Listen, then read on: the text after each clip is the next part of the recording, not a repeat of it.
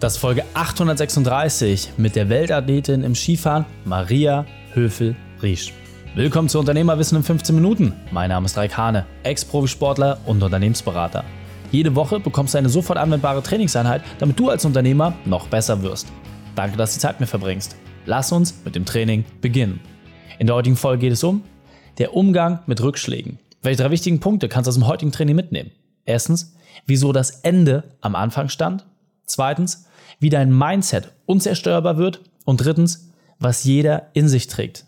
Du kennst sicher jemanden, für den diese Folge unglaublich wertvoll ist. Teile sie mit ihm. Der Link ist reikane.de slash 836. Bevor wir gleich in die Folge starten, habe ich noch eine persönliche Empfehlung für dich. Diesmal in eigener Sache. Ein planbarer und belastbarer Vertriebsprozess. Ein einfaches System zur Mitarbeitergewinnung und Prozesse, die dein Unternehmen wie eine Maschine laufen lassen. Klingt das nach einer Wunschvorstellung für dich? Gerade einmal 10% der kleinen und mittelständischen Unternehmen schaffen es, diese Bereiche zu meistern. Weit über drei Millionen Unternehmen werden nicht einmal die erste dieser Herausforderungen schaffen. Damit bleibt ihnen zeitliche und finanzielle Freiheit auf ewig verwehrt.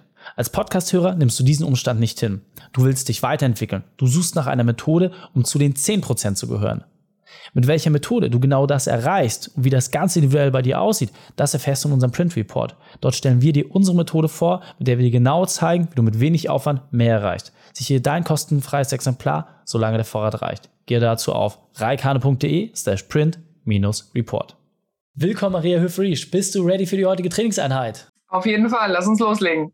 Sehr gut, sehr gut. Dann lass uns gleich starten. Und zwar mit den drei wichtigsten Punkten, die wir über dich wissen sollten in Bezug auf deinen Beruf, deine Vergangenheit und etwas Privates. Ja, also einen richtigen Beruf habe ich eigentlich nicht. Das ist ja als Ex-Leistungssportler immer ein bisschen schwer zu definieren, aber ich äh, ja, bin in vielen Projekten involviert, äh, bin zum Beispiel Investorin beim FC Victoria Berlin Frauen, bin viel als Speakerin auf Veranstaltungen, ähm, gebe mein Wissen aus meiner Leistungssportkarriere ähm, sowohl körperlich als auch mental weiter äh, zu verschiedenen Gelegenheiten. Ich bin zum Beispiel regelmäßig äh, für Hapag-Lloyd auf der MS Europa 2 auf Kreuzfahrten unterwegs und mache dort äh, Fitnesstraining mit den Gästen an Bord, aber auch Ski-Packages hier im Winter in Kitzbühel äh, sind mit mir ja, zu, zu machen. Und da kommt, da wollen die Leute natürlich immer viel wissen, wie war das in deiner Karriere. Also eben auch die mentale Komponente spielt da eine große Rolle. Aber äh, gerade bei diesen Skiwochenenden, da steht natürlich schon der Spaß auf der Piste im Vordergrund. Ja, sehr cool. Und äh, vielleicht noch etwas Privates, was du teilen möchtest? Ähm, ja, also ich bin äh, seit fast zwölf Jahren, äh, bald ist Hochzeitstag, äh, glücklich verheiratet und ja, bin sehr happy, dankbar äh, und, und froh über mein Leben, so wie ich es jetzt leben kann. Natürlich die Leistungssportzeit war sehr intensiv und jetzt eben Dinge zu machen, die mir Spaß machen und die ich mir auch ein bisschen einteilen kann. Mit den beiden Wohnorten Kitzbühel hauptsächlich im Winter und Gardasee, äh, wo jetzt dann im Sommer wieder mehr Zeit verbracht wird. Ähm, das ist schon schon wirklich das Traumleben, was ich mir ja eigentlich nie hätte erträumen lassen, dass das ähm, alles mal so kommt. Und da bin ich sehr dankbar dafür. Sehr cool. Ja, vielen, vielen Dank, äh, dass du das auch teilst. Und äh, ja, man merkt halt auch, ne, das eine ist, manche nehmen das für selbstverständlich und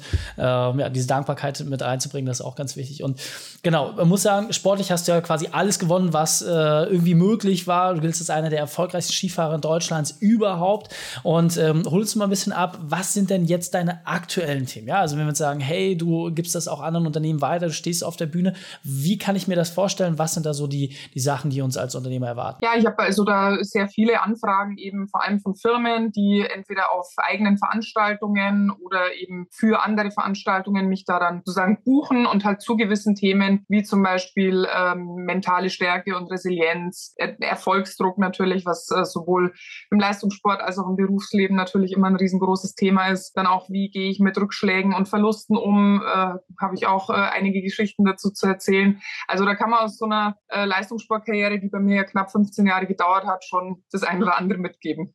Ja, absolut. Und das, äh, du hast gerade schon so ein bisschen gesagt, äh, es gab da auch die eine oder andere Thematik, die ich zurückgeworfen habe. Deswegen hol uns mal ab, was war deine berufliche Weltmeisterschaft, deine größte Herausforderung und wie hast du diese überwunden? Ja, im Prinzip ähm, ist man natürlich im, im, Leistungssport, vor allem wenn man da in der obersten Spitze äh, mitspielen möchte oder auch mitspielt, ähm, eigentlich täglich im Hamsterrad und permanent unter Druck. Also manch einer denkt vielleicht, naja, die können sich ja im Sommer ein bisschen ausruhen, aber es ist gar nicht so. Also nach der Saison ist vor der Saison, es geht meistens direkt gleich wieder weiter mit Materialtests. Natürlich gibt es mal eine kurze Ruhephase von zwei, drei Wochen, wo man dann auch mal wirklich abschalten sollte und in Urlaub fahren kann aber dann geht es wieder direkt weiter mit Konditionstraining jeden Tag. Also das ist wirklich ein Fulltime-Job ähm, und deswegen ist da jeder Tag wirklich eine Herausforderung und ähm, die ganz großen Herausforderungen kommen dann natürlich durch Rückschläge. Klar, Rennen gewinnen und ähm, da an die Weltspitze zu kommen, das ist schwer genug, aber wenn man dann eben auch noch diese Stolpersteine überwinden muss. Bei mir waren es zwei Kreuzbandrisse innerhalb eines Jahres. Ähm, das ist dann äh, nochmal echt eine andere Dimension. Und das war alles bevor eigentlich äh, meine Karriere oder bevor mir der absolute Durchbruch gelang. Ich äh, war damals 19 Jahre, als ich mein erstes Weltcuprennen gewonnen habe. Das war natürlich schon sehr früh und auch toll, aber da ist man ja dann vielleicht so ein bisschen in der Weltspitze angekommen. Aber zu den großen Stars zählt man natürlich erst, wenn man dann wirklich über mehrere Jahre und vor allem eben auch zu Großereignissen wie Weltmeisterschaften oder Olympischen Spielen erfolgreich erfolgreich war. Und leider nach meiner, nach meiner ersten einigermaßen erfolgreichen Saison hat es mich dann kurz vor der Weltmeisterschaft 2005 in Bormio, ähm, hat es mich dann kurz vorher in Cortina erwischt mit meinem ersten Kreuzbandriss. Ähm, damals war ich 20 Jahre alt, war natürlich ein Rückschlag, aber damals habe ich das noch nicht als ganz so tragisch empfunden. Natürlich war es ärgerlich, dass ich die Saison verpasse und die Weltmeisterschaft, aber ich dachte mir irgendwie so ein Kreuzbandriss, der gehört ja fast dazu in so einer Ski-Alpin-Karriere. Dann habe ich das jetzt schon mal erledigt, habe mich dann wirklich mit voller Motivation zurückgekämpft und ähm, es lief eigentlich auch alles einigermaßen reibungslos. Aber dann direkt zu Beginn der neuen Saison, nämlich im selben Jahr im Dezember, also elf Monate ziemlich genau später, hat es mir dann das andere Kreuzband erwischt. Und ähm, das war dann eben zwei Monate vor Olympia in Turin und das dann zum zweiten Mal hintereinander und auch mit deutlich mehr Komplikationen verbunden. Das war schon wirklich ein harter Schlag und ähm, ja, habe mich dann auch nachhaltig wirklich zurückgeworfen. Ähm, aber im Nachhinein betrachtet muss ich sagen, eigentlich war es ganz gut, dass mir das passiert ist. Ich habe in dieser Zeit wirklich gelernt, nochmal anders gelernt, mich richtig durchzubeißen und dass man einfach auch nicht aufgeben darf und dass man an das glauben muss, an, an seine Ziele glauben muss und natürlich auch alles dafür tun muss, man braucht auch ein entsprechendes Umfeld dazu, was einen da unterstützt und eben die notwendige Hilfestellung bietet. Äh, am Ende liegt es dann aber an einem selber, wie man sich wieder überwindet auch und traut, den Berg wieder runterzufahren. Es hat natürlich ein bisschen gedauert nach, die, nach diesen beiden schweren Verletzungen, aber ich habe es tatsächlich geschafft und ja, wie gesagt, war im Nachhinein betrachtet ähm, ein harter Kampf, aber auch äh, sehr wertvoll für die für alle Erfolge danach. Also das war wirklich was, was mich im positiven Sinne geprägt hat, auch wenn die Zeit selber sehr hart war. Ja, ähm, um das vielleicht noch mal so ein bisschen aufzugreifen und äh, bei dir, das hört sich gerade so ein bisschen, ja, okay, und klar hat es mich erwischt, aber um das vielleicht noch mal verständlicher zu machen, auch äh, weil es im Vorgespräch so schön dargestellt hast, ja.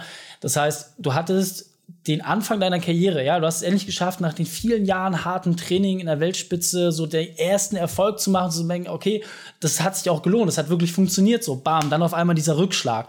Ja, dann hast du gesagt, okay, komm, kann passieren, aber weiter geht's. Und dann kurz bevor da die erste Chance war, auch ich bei Olympia mitzumischen, dann wirklich, ne, sich auch in die Geschichtsbücher zu schreiben, dann wieder dieser Rückschlag und sich dann da rauszukämpfen, ja, also wie viel Enthusiasmus es auch brauchen, vor allem wie viel Glaube an sich selbst und das Spannende ist, und so hattest du es ja dann auch reflektiert in unserem Vorgespräch, dass du gesagt hast, das war ja quasi auch das Handwerkszeug, was dich dann, sage ich mal, auch wirklich eisern gemacht hat, vom Willen her, vom Durchsetzungsvermögen, weil du wusstest, hey, ich habe das jetzt zweimal hingekriegt und komme was wolle, ich werde das jetzt durchziehen. Ja, ich habe jetzt keinen Bock mehr da rumzusitzen, sondern ich will jetzt nach vorne gehen. Kannst du vielleicht noch mal diesen Prozess so ein bisschen beschreiben, dass für die Unternehmen auch klar wird, was da in deinem Kopf sich drehen musste, weil ich kenne es selber auch aus meiner Profisportkarriere, wenn man eine Verletzung hat, ja, das hat immer so verschiedene Ebenen, aber es kann ja auch manchmal heißen, nie wieder. So, und das ist ja gerade auch in deinem Fall war das ja. Du hast ne, viele Komplikationen, Schwierigkeiten. Es war ja auf Messerschneide, ob es heißt nie wieder. Kannst du das vielleicht mal kurz erzählen? Was war notwendig, um dann zu diesem eisenharten Willen zu kommen? Ja, also das war, ich habe es jetzt natürlich versucht in aller Kürze darzustellen. Es war natürlich ein, ein, ein wahnsinns harter, schwieriger Weg. Also wenn ich an den Sommer 2006 zurückdenke, manch einer hat den sicher in sehr positive Erinnerung. Sommermärchen 2006, Fußball-WM bei uns hier in Deutschland.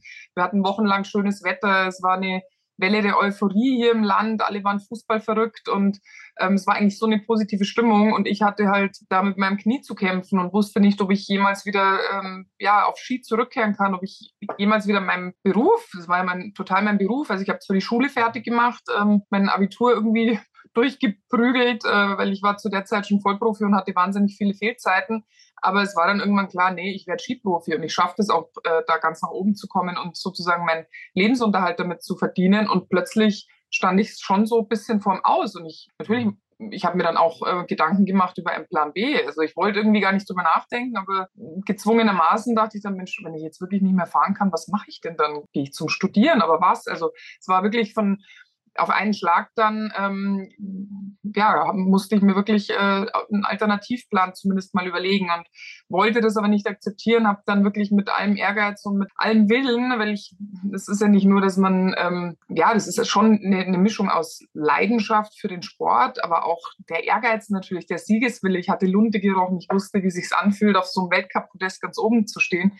Und ich, dachte mir, ich bin 21, das kannst du jetzt nicht gewesen sein. Und ähm, ja, es war, wie gesagt, der ganze Sommer 2006 äh, war ein Vor und Zurück. Es ging dann mal wieder besser, dann ging es wieder schlechter. Äh, ich habe natürlich versucht, so ein bisschen auch den Kontakt zu meinem Team zu halten, weil wenn man da dann so ganz raus ist, äh, und das das zweite Jahr hintereinander, das ist auch schwierig, dass man da, wenn man kann natürlich nicht mit den anderen trainieren, die machen viel umfangreicheres und, und härteres Programm wie jemand, der verletzt ist, das ist ja klar. Aber trotzdem bin ich dann ab und zu, wenn die irgendwie einen Konditionskurs hatten oder äh, Teamtraining oder so, bin ich da dazugekommen, auch wenn ich selber nicht mitmachen konnte, weil auch diese Nähe zum Team einfach wahnsinnig wichtig war und auch wieder Motivation gegeben hat. Und dann ähm, ging es eben darum, ob ich im, im, Sommer, im August dann, ob ich mit kann auf das äh, Sommertrainingslager nach äh, Neuseeland und, und Südamerika. Da sind wir jeden Sommer immer zum Skifahren hin, weil da ist ja um diese Zeit dann Winter bei denen und eben die besten Schneebedingungen. Und da bin ich dann so mehr oder weniger auf Risiko mitgefahren, weil ich wusste nicht, ob das klappt mit meinem Knie. Mir ging es zwar schon wieder deutlich besser, aber es war bei Weitem noch nicht gut. Aber ich wusste, wenn ich diesen Trainingsblock nicht mitmache, dann die Saison wahrscheinlich vergessen. Und da ging es dann so langsam, aber sicher hm, aufwärts. Das Skifahren hat mir dann wirklich wieder ja, die Kraft auch gegeben. Also mein, mein Knie war auf einmal als ich wieder auf Ski gestiegen bin, auch wenn ich vielleicht körperlich noch gar nicht so weit war. Aber es hat mir mental einfach so viel gegeben, dass dann auch die Heilung nochmal endlich schneller vorangeschritten ist. Also da sieht man auch mal, was der Kopf wirklich ausmacht. Ja, und äh, was ich gerade so spannend finde, was ein bisschen zwischen den Zeilen ist, halt einfach, ja, sich auf das besinnen, warum man angetreten ist und sich halt auch die Frage stellen, war es das jetzt, ja? Also nimmt man diesen Umstand jetzt hin oder überlegt man sich einfach Alternativen? Und gerade das, was du auch gesagt hast, manchmal ist ja auch genau, wenn diese Brücken halt abgebrannt sind, wenn man weiß, ja, ich wüsste jetzt gar nicht, was ich anderes machen soll, außer das. Diese Flucht nach vorne ist ja auch etwas, was uns Sport dann irgendwie so ein bisschen in, äh, in die Wiege gelegt ist, dann wirklich auch nach vorne zu gehen und zu sagen, okay, man, man zieht das jetzt durch. Also, wie gesagt, ich finde es wahnsinnig spannend, wahnsinnig inspirierend, äh, wie du den Weg gemacht hast. Ähm, wenn wir jetzt mal gucken, die letzten zweieinhalb, drei Jahre waren für die Unternehmer ja auch sehr, sehr herausfordernd. Es waren auch viele Dinge, die von außen eingewirkt gewirkt haben, ähnlich wie bei dir. Du hast dich ja nicht planbar verletzt, sondern es ist von außen passiert. Hast du da vielleicht nochmal so eine Grundsatzidee mit an der Hand, wenn du jetzt so zurück betrachtest, was war so die eine Sache, die dich am meisten durch diese schwere Zeit getragen hat? Was war das, wo du sagst, okay, das war so mein einer Strohhalm, mein Blick durch den Tunnel, mit dem ich halt wusste, okay, das, das werde ich schaffen? Ja, also das ist nicht der eine Strohhalm gewesen. Es waren bei mir, glaube ich, schon mehrere Komponenten. Also zum einen einfach mal die Leidenschaft und der Spaß fürs Skifahren. Das war immer meine Hauptantriebsfeder. Nicht jetzt unbedingt damit Geld zu verdienen oder berühmt und erfolgreich für die Öffentlichkeit zu sein, sondern einfach der Spaß am Skifahren. Das war immer meine größte Triebfeder. Und dann, ja, schon natürlich dann auch der Ehrgeiz, wieder dahin zu kommen, wo man eben schon mal war, dieses Ziel vor Augen zu behalten und ähm, gegen alle Widerstände da dran zu bleiben bleiben, auch wenn es den einen oder anderen Tag etwas aussichtslos erscheint. Äh, es kommen dann auch wieder Tage, wo, es wieder nach vorne geht. Und ähm, eben mit, also man darf sich diese kleinen Rückschritte dann, da darf man sich nicht unterkriegen lassen davon. Und das ist ganz, ganz wichtig, immer dranbleiben. Und das gehört dazu zum Leben. Also man muss einfach manchmal ein bisschen beißen, geschenkt wird einem nichts. Und das ist äh, nicht nur in, in Krisen oder Rücksch Rückschlagzeiten so, das ist auch, äh, wenn alles gut läuft. Es gibt immer Rückschläge, kleinere und größere. Und ähm, da ist einfach wichtig, und das, glaube ich, sind auch dann am Ende, egal ob im Sport oder in der Businesswelt, das sind halt dann einfach auch die Besten, die sich da am Schluss durchsetzen, weil sie einfach dranbleiben und an sich glauben und äh, gegen, gegen alle Widerstände gehen. Absolut, ja, sehr, sehr wertvoll. Wenn wir jetzt sagen, hey, ganz ehrlich, ähm, sowas würde ich auch gerne mit meinem Team teilen oder ich könnte mir das auf einer Veranstaltung in meinem äh, Business-Kontext vorstellen, wie können wir dann am besten mit dir in Kontakt treten und dann verabschieden wir uns. Ähm, also mit mir persönlich über äh, Social Media Plattformen wie LinkedIn oder, oder Instagram, da bin ich sehr häufig unterwegs und ähm, ansonsten den offiziellen Weg, der aber auch dann bei mir endet, einfach per E-Mail an unser Büro office at markushöfel markus.com, Markus mit C und Höfel mit OE, ganz wichtig in der E-Mail-Adresse. Das, ist, äh, das kommt bei unserer Büroleiterin raus und wird dann alles äh, mit mir besprochen. Okay, perfekt. Sehr gut. Packen wir natürlich auch alles in die Show Maria, vielen, vielen Dank, dass du deine Zeit und deine Erfahrungen mit uns geteilt hast. Ich freue mich aufs nächste Gespräch mit dir. Danke auch und alles Gute. Wenn du Ideen wie diese jetzt umsetzen möchtest und auch sehen möchtest, wie du effizienter wirst, dann fordere deinen kostenfreien Print Report an. Gehe dazu auf reikane.de slash print-report. Dort stellen wir dir unsere Methode vor, in der du deine Arbeitszeit reduzierst und gleichzeitig deine Gewinne steigerst. reikane.de slash print-report. Die Schnurz dieser Folge findest du unter reikane.de slash 836. Alle Links und Inhalte habe ich dort zum Nachlesen noch einmal aufbereitet. Danke, dass du Zeit mit uns verbracht hast. Das Training ist jetzt vorbei. Jetzt liegt es an dir. Und damit viel Spaß bei der Umsetzung.